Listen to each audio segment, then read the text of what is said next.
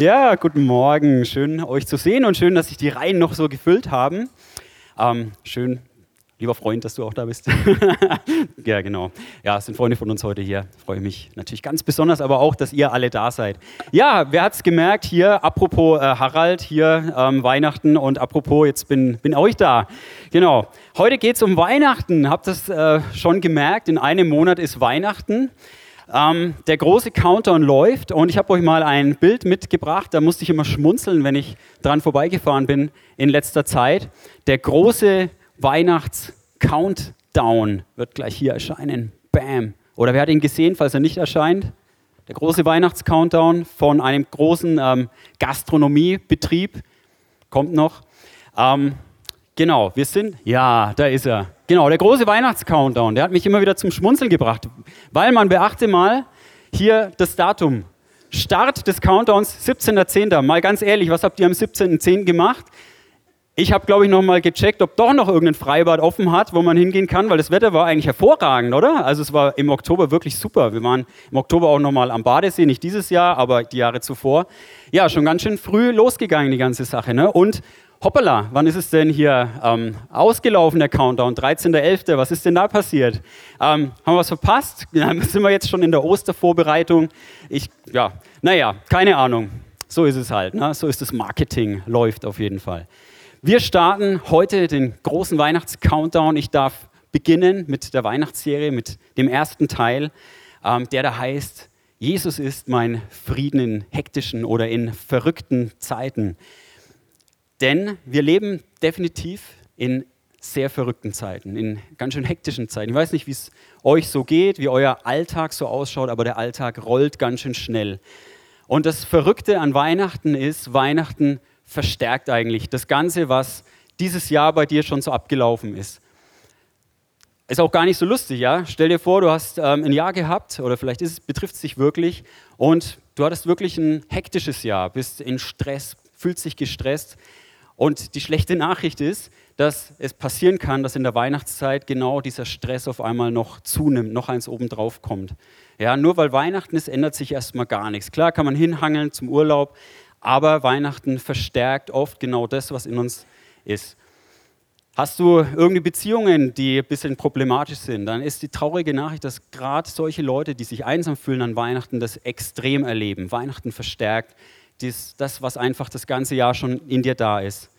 Die gute Nachricht ist, es wird dir in dieser Zeit vielleicht bewusst, wie es in deinem Herzen ausschaut, wie dein Leben tatsächlich so bestückt ist. Und ich will natürlich gute Nachricht jetzt dann auch bringen, ja, dass ihr vorbereitet, dass ihr ready seid für diese Weihnachtszeit. Ja, wir sind in verrückten Zeiten und ich glaube, dass es ein Symbol gibt, das, das wir in der Bibel finden, das auch prägend ist für die Weihnachtszeit, das prägend ist für unser Leben. Und da kommen wir gleich zum nächsten Bild. Das ist der Stiefel. Genau hier schön bestückt, so soll das sein. Oder auch nicht, weil mal ganz ehrlich, liebe Eltern, wie schaut's aus? Noch schnell, ah, Nikolaus, noch schnell den Stiefel für die Kinder füllen. Aber das Zeug, was hier zu sehen ist, das ist das Erste, was die Kinder erstmal wieder zurück in die Nussschale und äh, dem Obstkorb legen werden. Hoffentlich ist noch ein kleines Täfelchen Schokolade da drin versteckt. Hoffen wir es für die lieben Kleinen. Genau, der Stiefel. Der Stiefel hilft uns nicht nur hier durch die kalte Jahreszeit mit warmen Füßen durchzukommen, hilft uns nicht nur möglichst viel vom Weihnachtsmann abzugreifen. Der Stiefel als Symbol für unser Leben hilft uns durch diese hektische und verrückte Zeit durchzukommen. Und das gucken wir uns jetzt in den nächsten 30 Minuten an, ähm, was es mit diesem Stiefel und diesen Zeiten so auf sich hat. Wer schon ein bisschen bibelaffin ist, schon ein bisschen mal da drin geblättert hat in diesem Buch, der kommt vielleicht oder ahnt vielleicht schon die Stelle, über die es geht. Und zwar steht die im Epheserbrief, Kapitel 6. Da geht es um einen Kampf, ja, eine Spannung, in der sich die Epheser scheinbar befinden. Ähm, ab Vers 10 geht das Ganze los. Ich hüpfe da ein bisschen durch, damit ich möglichst schnell zu diesem Vers komme. Also, es geht hier darum, zieht die ganze Waffenrüstung Gottes an, damit ihr standhalten könnt. Unser Kampf richtet sich nicht gegen Fleisch und Blut, sondern gegen geistliche Mächte.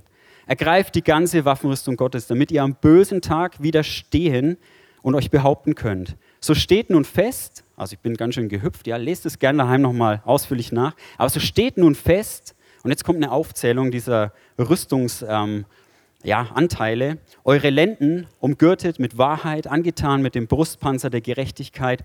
Und, jetzt kommt der Stiefel, und die Füße gestiefelt mit Bereitschaft zum Zeugnis für das Evangelium des Friedens.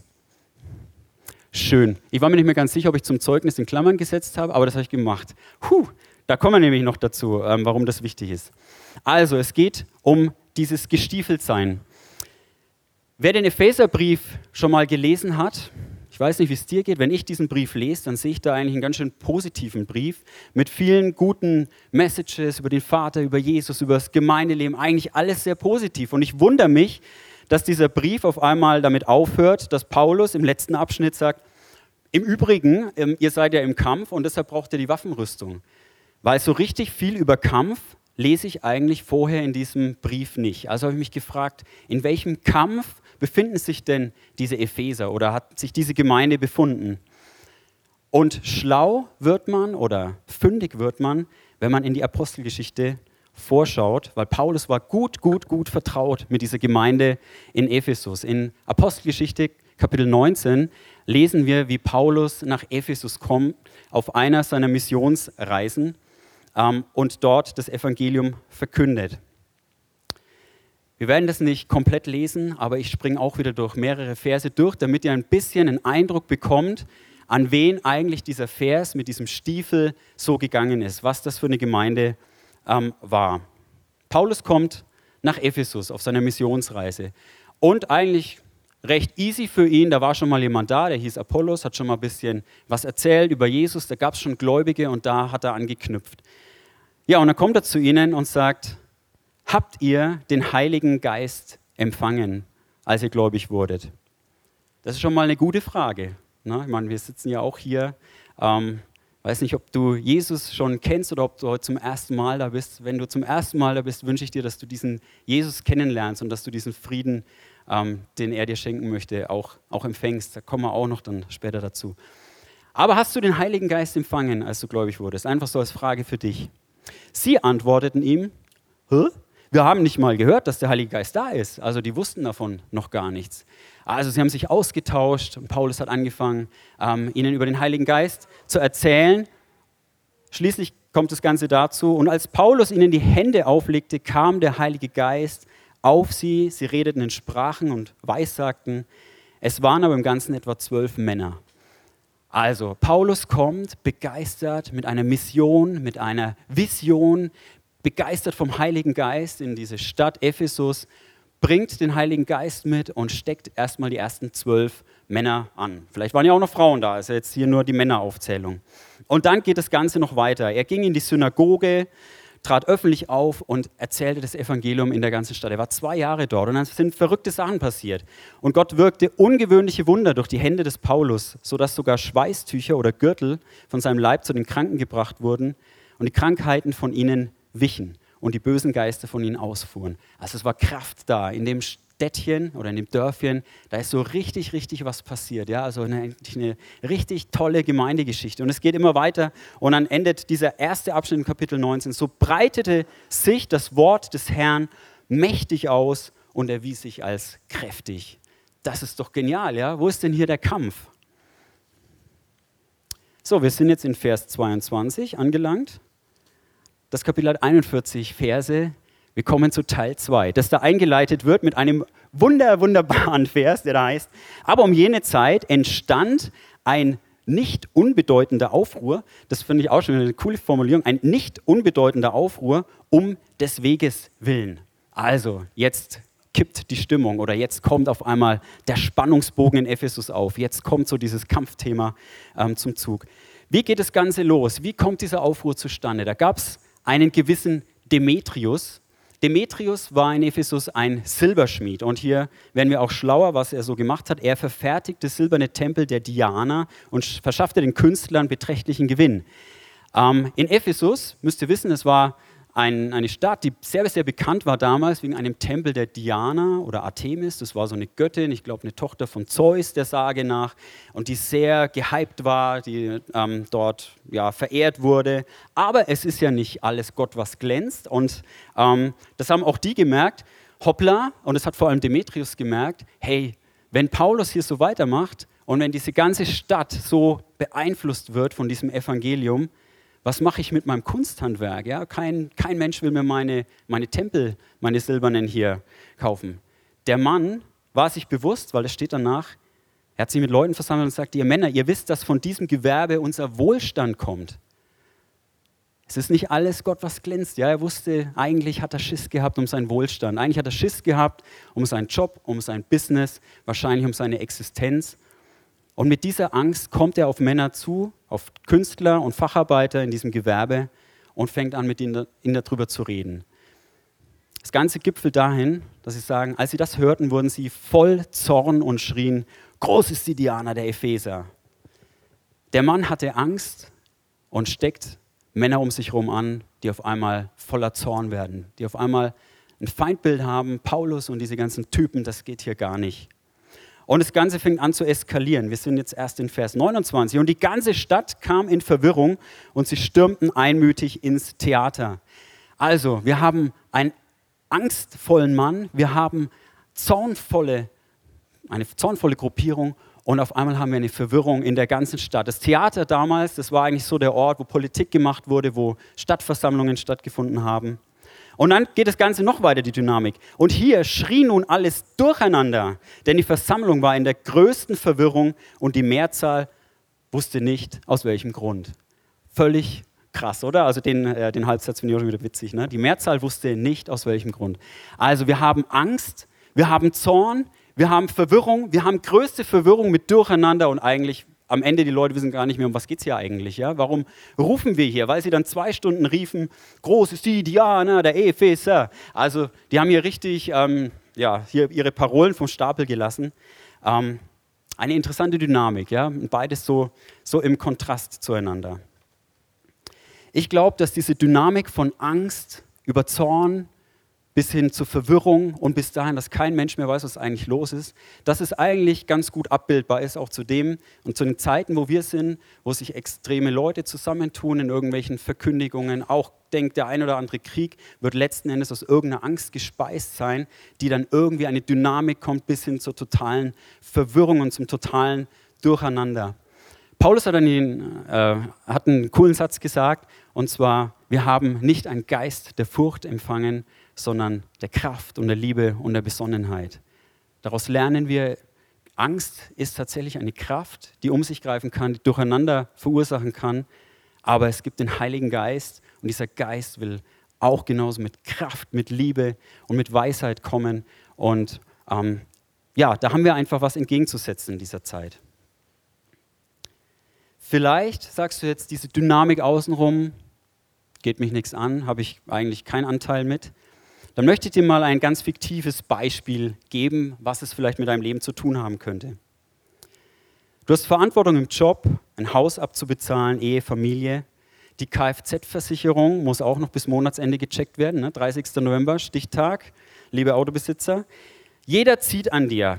Heute ist nicht dein Tag. Die Dinge wachsen dir über den Kopf und du hast dem Grunde nach Angst. Angst, das alles nicht zu schaffen. Nicht der starke Superhero-Daddy zu sein oder der Super-Lover-Ehemann für deine Frau, den du dir so vorgestellt hast. Das Leben läuft nicht so aalglatt, geschleckt, gesegnet ab, wie du das in so mancher Predigt vielleicht verstanden zu haben glaubst. Aber du musst da durch. Wie sagt Freeletics, aufgeben ist keine Option. Du kommst nach Hause von der Arbeit, hier das laute Treiben der Kids, die außer Rand und Band sind, und du wirst zunehmend genervt, unzufrieden und der Zorn fängt an in dir zu brodeln. Bis, bis du dich lauthals einmischt. Du wirst laut, du platzt. Die Stimmung fängt an zu kippen und die Dynamik nimmt zu und zu, bis am Ende eigentlich keiner mehr weiß, was hier eigentlich passiert. Was ist eigentlich los? Vielleicht kennst du die Situation. Wenn du unter Druck bist, dann fängst du an, so richtig deinen Stiefel durchzuziehen. Das kann ganz unterschiedlich sein. Es kann so gorillamäßig laut sein, ja, uh, ja, voll drauf. Es kann das Nashorn sein, das mitten immer hier stichelt und reingeht und genau die Schwachstellen sucht. Es kann straußenmäßig sein, du steckst den Kopf weg oder sagst, oh, ich gehe jetzt lieber mal in Sport, das ist mir alles hier zu stressig.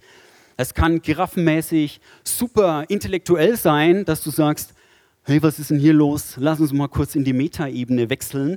Ähm, oder es kann auch igelmäßig sein, ja, dass, also gerade wir Männer sind da, finde ich, schon in der Gefahr, dass wir still werden und so unsichtbare Stacheln rausfahren, so, hey, du gehst mir gerade sowas von. Und jeder spürt, du sagst nichts, ich sag doch gar nichts, ja. Ähm, aber der andere merkt ganz genau, was da los ist. Ihr Frauen könnt es genauso. genau, wenn wir unter Druck sind, dann fangen wir an, so richtig unseren Stiefel durchzuziehen. Kennst du deinen Stiefel? Weißt du, welchen Stiefel du hast? Was da so zu dir passt? Das Fiese an Weihnachten ist ja, dass dieser Stiefel noch mit verschiedenen Antreibern so also zusätzlich befeuert wird. Ähm, an Weihnachten soll ja alles perfekt sein, ja. An Weihnachten, das musst du es allen recht machen, ja. Die ganze Familie muss bedacht sein, jeder muss sein Geschenkchen kriegen. Und auch der liebe Nachbar und auch der VIP-Kollege und jeder braucht sein Geschenk. Und die Lebkuchen, die müssen selber gemacht sein. Do it yourself. Und der Adventskalender, der muss auch individuell sein. Irgendwas von Pinterest oder sowas auf jeden Fall. Ja? Also alles individuell, alles irgendwie mit viel Aufwand verbunden. Das ist echt fies, eine fiese Zeit, wo so richtig der Stiefel zum Vorschein kommen kann. kann. Und Gott hat ein Angebot für uns. Jetzt kommen wir wieder zurück zum Epheser Kapitel 6. Ich lese es nochmal. Deshalb ergreift die ganze Waffenrüstung Gottes, damit ihr am bösen Tag widerstehen und nachdem ihr alles wohl ausgerichtet habt, euch behaupten könnt. So steht nun fest, ich überspringe, die Füße gestiefelt mit Bereitschaft, Klammer auf, zum Zeugnis, Klammer zu, für das Evangelium des Friedens.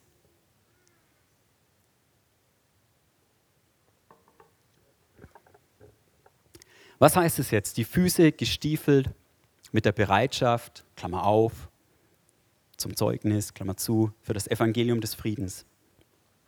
Heißt es, dass wir gestiefelt und gespornt dastehen? Ich habe drei Kinder, ja? Wenn ich sage, so Kids, jetzt geht's ab in den Gottesdienst oder so, jetzt geht's los, ja? So, also ich fange immer mit so einem So an. Ähm, na, das ist immer so, los geht's. Ähm, also so, jetzt geht's auf zur Oma. Wo ist mein erster Blick? Woran erkenne ich, dass meine Kinder ready sind. Mein erster Blick ist immer auf die Füße, weil ich weiß, wenn sie ihre Schuhe nicht haben, dann dauert es noch ewig, ja, bis es losgeht. Ja.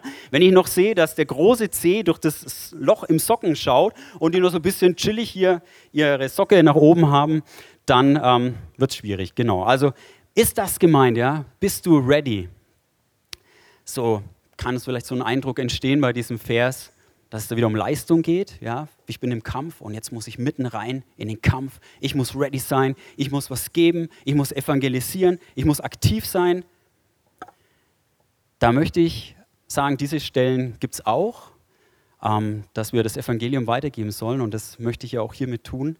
Ähm, aber in der Stelle geht es um den Kampf. Und mal ganz ehrlich, wenn du im Kampf bist, wenn du unter Druck bist, dann hast du erstmal mit dir ganz schön Baustelle gerade. Ne? Dann ist es schwierig, irgendwie Good News an alle zu verbreiten. Und der Stiefel ist ja auch an sich kein, ähm, keine Waffe, die wir einsetzen müssen gegen irgendwas. Außer es ist vielleicht ein Springerstiefel oder sowas. Ähm, aber das ist in diesem Fall nicht so. Vielleicht wird andersrum ein Schuh draus, wenn wir uns mal den zweiten Teil anschauen und den Fokus nicht so sehr auf den Stiefel bringen, weil es geht ja hier um das Evangelium des Friedens. Was ist das Evangelium des Friedens? Ähm, steht hier nicht weiter erklärt, aber es gibt einen Zwillingsbrief zum Epheserbrief, das ist der Kolosser. Und da gibt es einen schönen Satz, der uns erklärt, was dieses Evangelium des Friedens denn bedeutet ab Vers 19 in Kapitel 1. Denn es gefiel Gott in ihm, das ist Jesus, alle Fülle wohnen zu lassen und durch ihn alles mit sich selbst zu versöhnen, indem er Frieden machte durch das Blut seines Kreuzes, durch ihn sowohl was auf Erden als auch was im Himmel ist. Auch euch, die einst entfremdet und feindlich gesinnt wart in den bösen Werken, hat er nun versöhnt in dem Leib seines Fleisches durch den Tod. Hier kurz zusammengefasst, steht, denn es gefiel Gott, durch ihn alles mit sich selbst zu versöhnen, indem er Frieden machte durch das Blut seines Kreuzes. So ist es kurz zusammengefasst. Das Evangelium des Friedens bedeutet, dass Jesus alles gemacht hat, dass du Frieden mit Gott hast. Das Kreuz ist das große Symbol, das wir als Gläubige haben. Und trotzdem ist es oft zu abstrakt. Ja? Verstehe ich das, was da ist? Keine Ahnung, ja. Manchmal glaube ich es zu verstehen, manchmal auch nicht, aber Gott versteht es. Und Gott bietet durch den Tod Jesu an, dass er dich versöhnt mit ihm selbst. Das ist sein Werk, das er dir anbietet. Dass du Frieden haben kannst mit Gott. Das ist die eine Facette des Evangeliums des Friedens. Die andere Facette lesen wir auch im Epheserbrief in Kapitel 2. Ich lese es da ab. Er ist unser Friede, der aus beiden eins gemacht hat. Hier geht es darum, es sind unterschiedliche Gläubige in der Gemeinde und der Frieden ist gedacht für die ganze Gemeinde. Wir haben Frieden miteinander. Und warum haben wir das? Weil wir uns so gut verstehen, weil wir so einen gleichen Style haben? Nee, deshalb nicht, sondern weil wir den gleichen Hirten haben.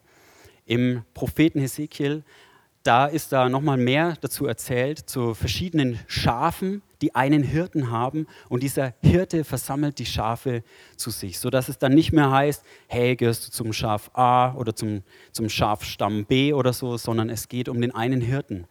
Und das beruhigt. Dann geht es nämlich an Weihnachten auch nicht mehr darum, wer hat den größten Weihnachtsbaum, wer hat den längsten Bart, oder sonst irgendwas, wer das tollste Geschenk, wer ist am individuellsten, sondern es geht einfach nur um den Hirten. Und dieser Hirte schafft Frieden für uns als Gemeinde, der schafft Frieden untereinander. Das ist das Evangelium des Friedens, das wir angeboten bekommen.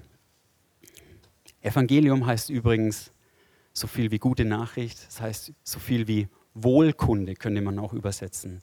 Und das Wörtchen Wohl, weiß nicht, wie es dir geht, wenn du das Wort Wohl äh, hörst, ich fühle mich dann immer ganz wohlig, ich fühle mich dann immer so ganz hügelig schon fast. Ja? Ich habe da schon mal äh, drüber gepredigt in der Josef-Serie. Das Wörtchen Wohl könnte auch Shalom oder Frieden bedeuten.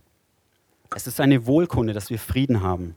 Okay, das jetzt mal so als Basis. Wie kommt jetzt aber dieser Frieden in die Realität? Das ist doch die Frage, oder? Das eine ist ja schön, sowas im Kopf zu wissen, aber das andere ist doch, wie erlebe ich denn das Ganze? Wie wird der Frieden deine Realität? Und da habe ich gedacht, Mensch, ich hüpfe eh schon die ganze Zeit durch die Bibel, grab mich hier durch wie ein Maulwurf durch meine Gänge und gucke immer, wo ich wieder rausspitzen kann, ähm, was da los ist. Und bin da auf eine einzige Stelle in diesem ganzen dicken Buch gestoßen, wo nochmal der Stiefel vorkommt. Und das möchte ich euch nicht vorenthalten, was da Tolles drinsteht über den Stiefel. Jetzt haltet euch fest, Jesaja 9, Vers 4. Denn jeder Stiefel derer, die gestiefelt einherstapfen im Schlachtgetümmel, und jeder Mantel, der durchs Blut geschleift wurde, wird verbrannt und vom Feuer verzehrt. Hä? Good News. Nee, alles andere, oder? Also das ist doch ähm, genau das Gegenteil als, als das, was wir uns jetzt gerade so vom, über den Frieden vorstellen, oder? Spannend wird es, wenn wir den Kontext angucken. Ich hüpfe ein bisschen wieder, weil es ist ein super spannender Abschnitt, Jesaja 9. Passt auf, in was es drin steht. Es fängt an. Das Volk, das in der Finsternis wandelt, hat ein großes Licht gesehen. Schon mal gehört? Hm. Ja, du hast das Joch zerbrochen, das auf ihm lastete, den Stab auf seiner Schulter und hast den Stecken seines Treibers zerbrochen. Ja, das finde ich auch schon mal good news. Die Treiber, der Stecken, der Treiber, die du vielleicht oft fühlst, der ist zerbrochen. Dann kommt unser besagter Vers, denn jeder Stiefel, derer, die gestiefelt einherstapfen und so weiter. Und jetzt kommt der Hammer. Denn ein Kind ist uns geboren, ein Sohn ist uns gegeben und die Herrschaft ruht auf seiner Schulter. Und man nennt seinen Namen wunderbarer Ratgeber, starker Gott, ewig Vater, Friedefürst. Die Mehrung der Herrschaft und des Friedens wird kein Ende haben. Und wisst ihr, was ich so genial finde an dieser Stelle? Man merkt, der Stiefel ist doch, egal was wir von Epheser denken, eigentlich ein ganz schön gewaltvolles Bild. Ne? Das ist eigentlich eine ganz schöne Wucht, dieser Stiefel. Und was man sich darunter vorstellt, was denn ein Stiefel ist. Und was setzt Gott dieser Wucht und dieser Wucht dieser Welt eigentlich entgegen? Ein Kind. Es wird ein Kind geboren. Das finde ich so krass, ja. Also so wie es gibt böse, es gibt gut, es gibt schwarz, es gibt weiß, es gibt hoch, es gibt tief, es gibt so Gegensätze. Es gibt Stiefel, es gibt Kinder. Hey, ich finde ein Kind total berührend, dass das das, ähm, das Pendant zum Stiefel ist, auch zu dem Mantel, zu diesem ganzen Kriegsgetöse, zu dieser ganzen Gewalt, die einfach da ist, zu diesem ganzen Tohu Wabohu auf der Welt, ähm, setzt Gott ein Kind ein, kommt ein Kind zur Welt. Und das feiern wir an Weihnachten. Ja, das finde ich total schön. Das wollte ich einfach nur sagen. Das ist doch schon mal was, oder? okay, also, ein krasser Kontrast. Prost. Gut, wir sind ja trotzdem im Epheser 6 noch und wollen dieses Gestiefeltsein verstehen. Jetzt möchte ich mal kurz nochmal auf ein paar Wörter in diesem Vers ähm, eingehen in Epheser 6. Das Wort gestiefelt, wir stellen uns da einen Stiefel vor, wie wir uns halt einen Stiefel vorstellen. Damals, zu dieser Zeit, da gab es aber diesen Stiefel in dieser klassischen ähm, Springerstiefelform oder Arbeitsstiefelform oder Weihnachtsmannstiefelform. Das gab es damals eigentlich gar nicht. Was es damals gab und was damals wichtig war, das war eigentlich die Sohle. Die Sohle unter den Füßen. Und diese Sohle war gebunden mit Riemen um den Fuß, um das Bein, damit diese Sohle auch hält. Damit die Leute, wenn sie laufen, sich halt nicht wehtun. Und was macht man mit einer Sohle? Man kann darauf stehen und man kann damit gehen. Und das Schöne an diesem Wort gestiefelt ist, man kann es auch übersetzen mit untergebunden. Ja, und das, finde ich, bringt schon wieder eine ganz neue Facette in diesen Vers rein. Also, wenn wir uns nochmal erinnern, diesen Vers, setzen wir mal untergebunden ein. Ähm, und die Füße untergebunden mit Bereitschaft zum Zeugnis für das Evangelium des Friedens. Jetzt sage ich nochmal was zu den Klammern. Die Klammern stehen deshalb da, weil dieses zum Zeugnis eingefügt wurde, dieses zum Zeugnis für das Evangelium des Friedens. Weil es natürlich auch Sinn macht, weil es natürlich Sinn macht, dass wir aktiv sind und das Evangelium weitergeben. Und weil es da auch Verse dazu gibt, wie im Römer, wo steht, ähm, wie lieblich sind die Füße ähm, dessen, der einhergeht und frohe Kunde bringt und so weiter. Es macht natürlich Sinn, total Sinn. Aber das ist hier nicht in erster Linie gemeint, damit wir durch das Tova Bohu durchkommen. Also, wir haben untergebunden die Bereitschaft, lassen wir das zum Zeugnis weg, die, also mit der Bereitschaft für das Evangelium des Friedens. Womit ich immer noch nicht so ganz happy war, war dieses Wort Bereitschaft weil ich irgendwie gedacht habe, was ist denn damit gemeint? Ja? Ich binde mir eine Bereitschaft unter. Was bedeutet das denn? Und habe ich geguckt und irgendwie war es blöderweise so, ich habe da schon so ein paar Bücher, da kann man dann nachlesen, woher kommt denn das Wort. Und Bereitschaft war aber nichts angegeben. Bereitschaft war halt Bereitschaft irgendwie. Bis, bis zu dem Tag, an dem wir aufs Churchcamp in die Rhön gefahren sind. Wer war dabei in der Rhön?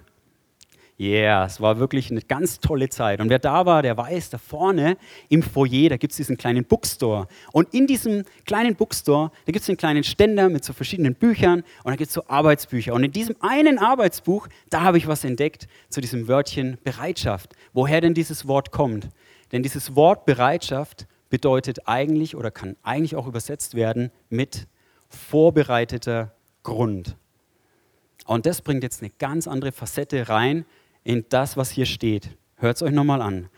Und die Füße untergebunden, den vorbereiteten Grund des Evangeliums des Friedens.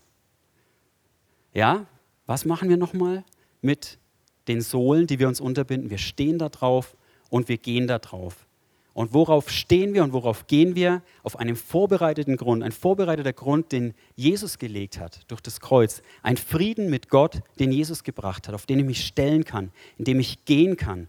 Ein vorbereiteter Grund ist das Evangelium des Friedens, dass wir Frieden miteinander haben.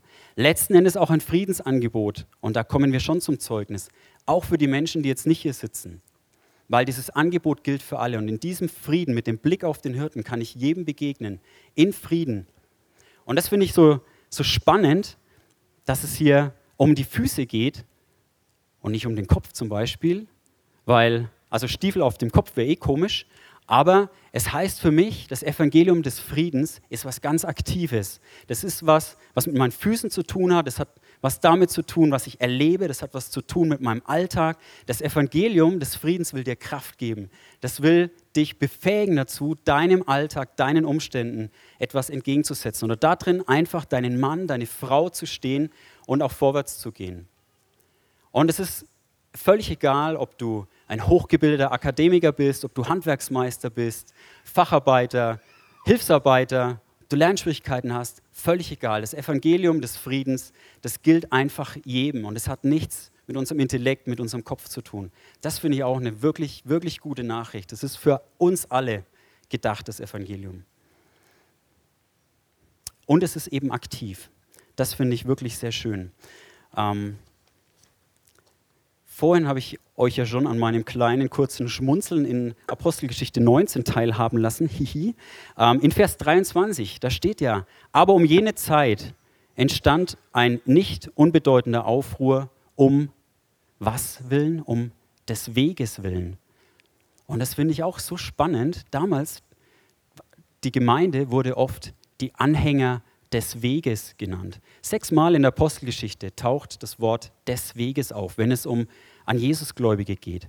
Und das finde ich so spannend, weil es ist zumindest das, was ich auch erlebe. Mit Jesus unterwegs zu sein, ist nicht einfach in die Kirche gehen, ist nicht einfach die richtigen äh, christlichen Feste hier irgendwann zu feiern, auf die richtige Art und Weise oder irgendeinen Lifestyle zu haben, weil die Gefahr ist, du kannst diesen Lifestyle leben und gehst eigentlich am Kern der Dinge vorbei. Und das ist Jesus, der sagt, ich bin der Friede, er ist unser Friede. Glauben ist auf jeden Fall ein Weg. Und der Weg, der schaut bei jedem ganz anders aus. Und der Weg ist schon so, dass er manchmal auch wehtut. Und der Weg ist auch manchmal so, dass er uns in Chaos reinführt, auch wenn wir wissen, wir haben einen festen Grund, wir haben ein festes Fundament, auf dem wir gehen können, auf dem wir stehen können. Wir haben dem was entgegenzusetzen und trotzdem ist der Alltag einfach, wie er halt ist. Ne? Er rollt und er rollt ganz besonders an Weihnachten.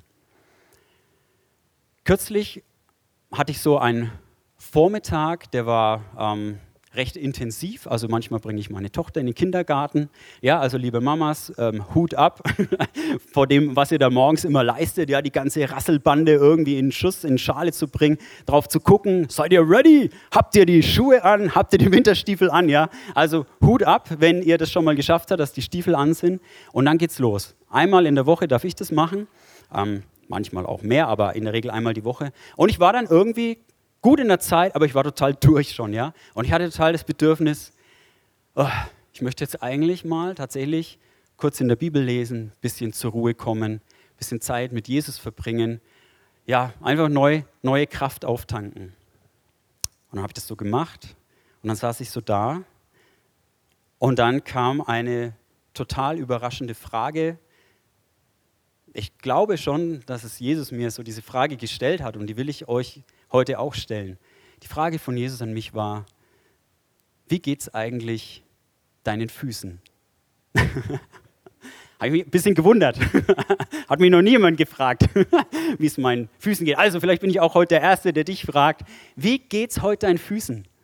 Ja, wenn ich mich so umschaue in diese blendenden Gesichter, ich weiß nicht, wie viele Menschen hier sind, keine Ahnung, wie viele passen hier rein? 150, ich weiß nicht, keine Ahnung. Aber wenn, gehen wir mal davon aus, es sind 150 Menschen, dann sind hier kleiner gleich 300 Füße schon mal. Ja?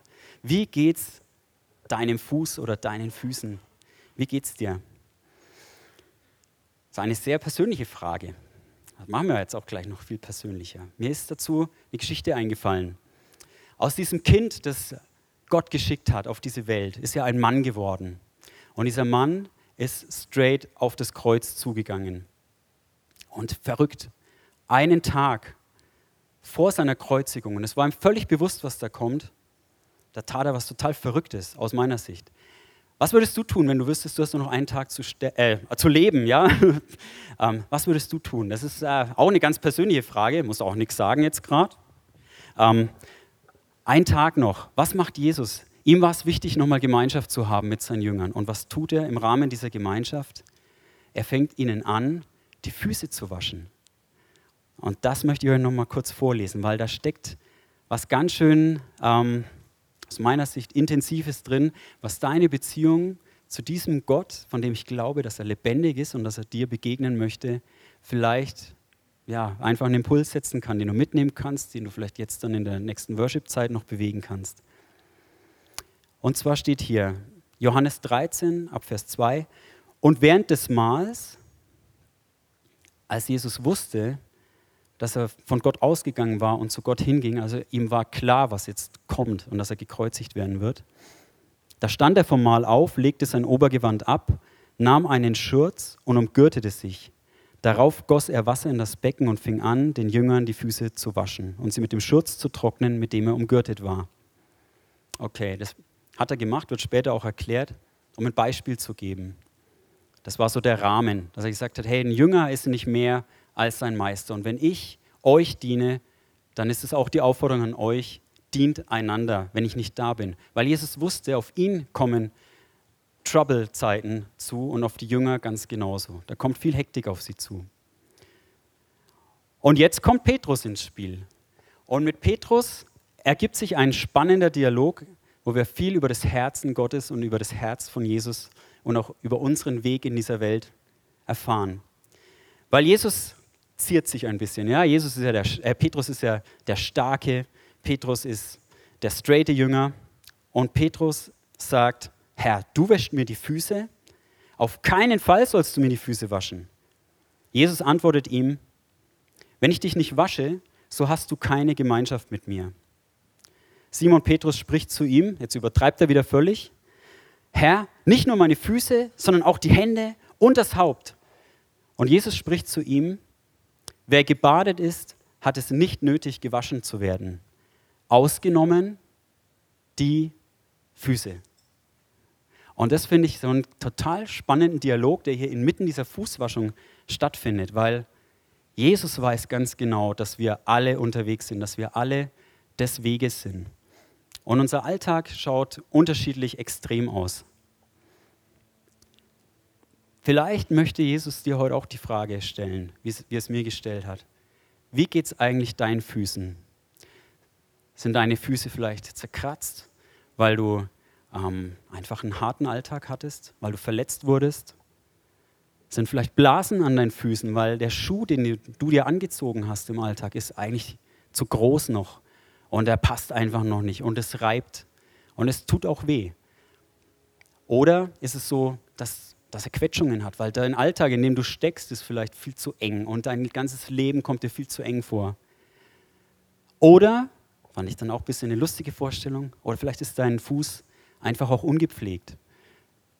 Kann man sich vorstellen, wie man mag, aber das bedeutet, vielleicht hast du einfach keine Ruhe, vielleicht bist du ruhelos unterwegs und kannst dich einfach nicht kümmern. Nicht kümmern um dich, um deine Füße, um dein Leben. Und vielleicht hast du auch einfach Fusseln zwischen den Zehen. Kennt ihr vielleicht auch? Ähm, weil sich da irgendwas im Alltag an euch hinklebt. Und das wollt ihr eigentlich gar nicht. Und es ist auch ein bisschen peinlich, wenn man dann im Schwimmbad die Schuhe auszieht und hat man diese Fusseln zwischen den Zehen. Oder beim Arzt. Aber das ist halt so. Dinge kleben sich in unserem Alltag an uns ran. Und es hat erstmal gar nichts mit uns zu tun, aber damit müssen wir handeln. Und das ist so ein Wahnsinnsangebot, dass Jesus Interesse hat an dir und dass er dir dienen möchte. Und dass du da kommen darfst und einfach sagen kannst, hey, meinen Füßen geht so und so, mein Alltag sieht so und so aus. Und da möchte ich dich einfach dazu einladen. Wir haben am Church Camp so eine kleine Übung ähm, gemacht. Da war so die Aufforderung, die Augen zu schließen und einfach mal zu überlegen, wo ist Jesus gerade im Raum? Und es war schon spannend, weil Leute schon da unterschiedliche Eindrücke dazu hatten. Vielleicht merkst du, er kniet wirklich vor dir und will dir ganz persönlich begegnen. Vielleicht ist es aber auch so, dass du merkst, der möchte jemand ganz anders dienen und ich bin vielleicht derjenige, der denjenigen aufbauen ähm, kann, der was weitergeben kann. Vielleicht ist es aber auch so, du sitzt hier und merkst, eigentlich ist mein Leben total im Eimer. Eigentlich bin ich total durch. Und eigentlich habe ich noch nie diesen Schritt mit Jesus gemacht und eigentlich brauche ich schon dieses Vollbad. Eigentlich muss ich mal ganz grundsätzlich komplett gewaschen werden. Und da möchte ich dich auch dazu einladen, mal Ja zu sagen und zu sagen, ich brauche es komplett, ich kann es nicht. Ja? Und Jesus, wenn es dich wirklich gibt, dann möchte ich dich einfach einladen, mein Leben einmal komplett zu waschen. Das ist das, was das Kreuz bedeutet, dass sein Blut uns reinwäscht. Dass dieser ganze Schmutz und dieser ganze Schmerz, den das Leben auf uns gelagert hat, weggeht und wir neue Menschen werden können. Ja, und lasst uns das nicht vergessen im Alltag. Auch wenn du diesen Schritt schon längst gegangen bist, Jesus sagt es ja ganz klar, du musst dich nicht ständig wieder neu entscheiden und neu die komplett, das komplett Pflegeprogramm machen, Ausgenommen die Füße. Ausgenommen deine Füße. Ja? Frag dich, wie geht es meinen Füßen? Gut. Hey, dann lasst uns einfach beten miteinander. Ihr könnt mitbeten. Jesus, ich danke dir. Ich danke dir, dass du der Frieden bist und dass du uns eine Möglichkeit geschaffen hast, durch diesen Alltag durchzukommen. Und ich danke dir, dass du so ein tiefes Interesse an uns hast, dass du uns dienen möchtest. Ich danke dir für diese Facette. Du könntest alles eigentlich mit einem Schnips auch anders machen und umdrehen und hier die Keule schwingen und das tust du nicht, sondern du bist als Kind gekommen und du bist als Diener gekommen. Und an deinem Herzen uns gegenüber hat sich nie was geändert. Und Herr, ich bitte dich, dass du jetzt allen einfach begegnest, da wo sie sind, dass da, wo du Leuten als Füße waschen begegnen willst, dass du sie da berührst, dass du ihren Weg wieder glatt machst vor ihnen, dass sie stark sein können im Leben, dass da, wo Leute sind, die einfach ein komplettes Vollbad brauchen, dass du ihnen begegnest und ihr komplettes Herz, ihr komplettes Sein einfach neu durchtränkst mit Frieden, mit Freude, mit Güte, mit deiner Gegenwart. Und da, wo wir einander dienen können, bitte ich dich, dass du uns die Augen öffnest, dass wir aufeinander zugehen, dass wir nicht reserviert im Hintergrund sind, sondern dass wir uns die ja, unterbinden, die Sohlen des vorbereiteten Weges und aufeinander zugehen, uns Frieden zusprechen und dass wir in diese Welt hineingehen, weil wir Frieden haben, weil wir ein festes Fundament haben. Ich danke dir, dass wir zu dir gehören dürfen. Ich danke dir, dass uns nichts erschüttern muss, dass wir keine Angst haben müssen, sondern dass wir in deiner Kraft und in deinem Frieden stehen können. Amen.